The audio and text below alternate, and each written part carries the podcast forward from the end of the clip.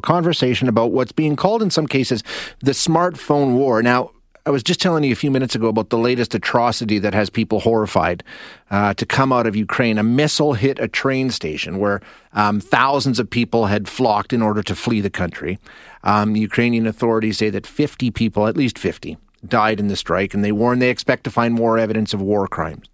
Um, now, there's photos, there's video from the scene showing bodies covered in tarps on the ground, and this is the most chilling part the remnants of a rocket with the words for the children painted on it in Russian. Now, all kinds of questions about why that would be painted, who painted it. I mean, this is the situation that we're in because we've got almost instant access through our smartphones. Everybody's got a camera, and this information, if you want to see this, it's very easy. Go on Twitter, go on, I'm sure, TikTok, Instagram, Facebook. You will see it. It's there. It's instantaneous and it's being spread around the world. Um, and it's really changing the way that we're experiencing what's happening. And that's what we're going to talk about now with Mark uh, Cancian, if I'm saying that correctly, a retired colonel with the U.S. Marine Corps, a senior advisor with the Center for Strategic and International Studies in Washington, D.C. Um, Colonel. Colonel, Thanks thank you for on the show. Yeah, thank Cancian. Did I say that correctly? You did. Thank you. Awesome. Excellent. Okay, glad to hear it. Um, okay, let's take a look at this. This, I mean, this kind of access to information, right? I mean, basically that's what it is. It's it's instantaneous. Um, it's just it's constant. It's really unprecedented, isn't it? Well, it is. I, I think we also ought to keep in mind that this is part of a long-term trend. That is um, the increasing amount of information about conflict that's available to publics, you know, beginning back, you know, in the 19th century when the first photographs uh, came out, and then you know you have moving photos, and then in Vietnam you have TV. Yep. Arguably, it's accelerated now because you have so many people out there, as you said, you know, with smartphones who are able to post information. Um, we also have to remember that you can distribute the information much more rapidly. Not only are we, not only there pictures, but they go around the world instantaneously. So you can have um, groups of people analyzing what's happening as it happens. I, I received a number of photographs uh, and was asked, you know, is this from a rocket? Is this from an uh, artillery shell? Is this from a aircraft bomb? And we could do that within an hour or two, something that in the past would take days or weeks to do we're seeing some of the footage actually being distributed by soldiers, which I find absolutely mind boggling. I mean, people who are actually involved in whatever the operation is, or, you know, they're either commenting throughout the video or they're filming it themselves. I mean, have we ever seen anything like that before? And what does that tell you? Um, I mean, we haven't really seen anything like that before. I mean, you know, and you go in the past and you um, soldiers would take pictures of themselves and send them back to family. But of course, that's a long process. And the idea now that you know, as events occur, as battles uh, unfold, people are taking pictures of it um, is really uh, quite extraordinary. And you know, and I think that's going to be a permanent feature of warfare. The United States has tried to clamp down on that yeah. for uh, operational reasons. Not clear they're going to have a whole lot of success with everybody uh, having those um, you know those um, tools uh, available to them. We do have to keep in mind though that the pictures come without context. And the open source analysts out there work very, very hard to try to check on the on uh, the validity of the of the videos and you know where they are and what was going on and try to put a little context around it. But we do need to be careful. You know, for example, we have this.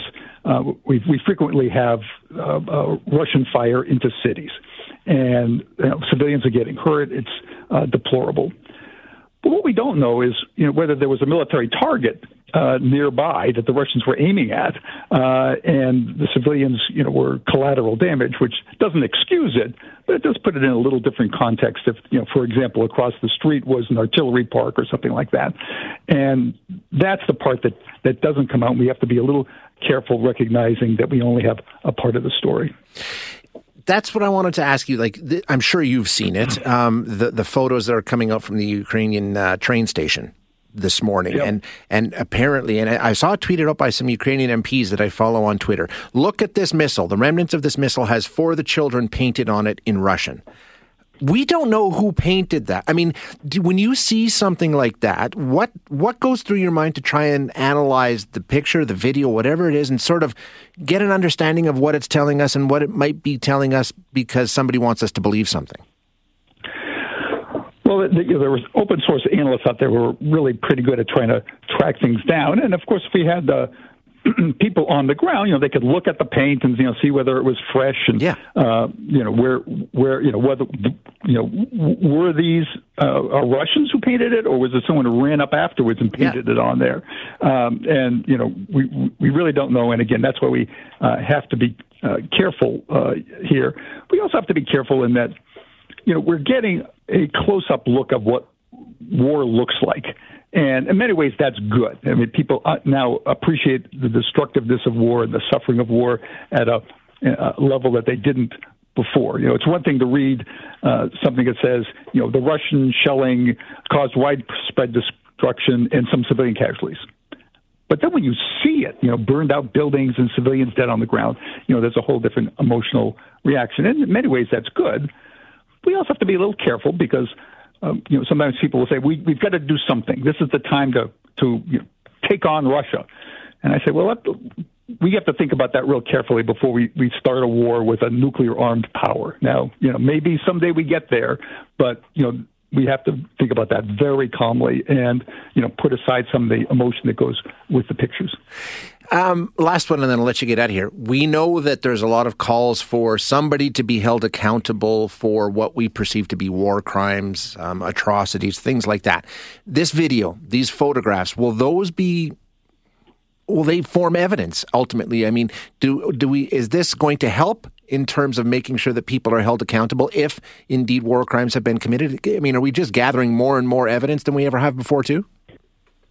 Well, we are, and, and these are clearly helpful in uh, targeting places where war crimes might have occurred. And there are groups on the ground, investigators who will then go there and pick up the context that we've been talking about. So, as a first step, this is uh, critical. Yeah. Uh, but it's not the end of the story.